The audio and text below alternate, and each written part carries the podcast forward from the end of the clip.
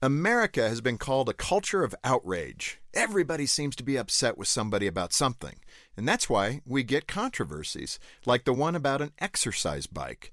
A while back, an exercise equipment company drew backlash over one of its commercials. It featured a young wife receiving an exercise bike for Christmas from her husband.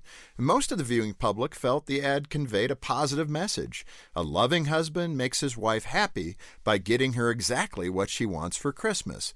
But a small group of critics had a very different interpretation. They suggested the ad was propaganda for those who supported male dominance over women. In their view, the controlling husband was telling his wife that she was unattractive and that she had better get herself into shape. To me, controversies like this show how easy it is for a culture of outrage to lose sight of the true problem. We water problems down and minimize their importance by demonizing everyone and everything. After a while, conflict fatigue sets in, and people forget what really matters. And that's dangerous. A lot of important issues deserve our attention, and none of them are strengthened by overreactions. Overreactions don't clarify issues or bring about positive change.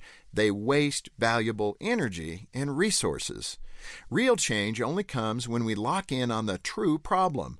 Instead of a culture of outrage, we need a culture of focus. For Focus on the Family, I'm Jim Daly.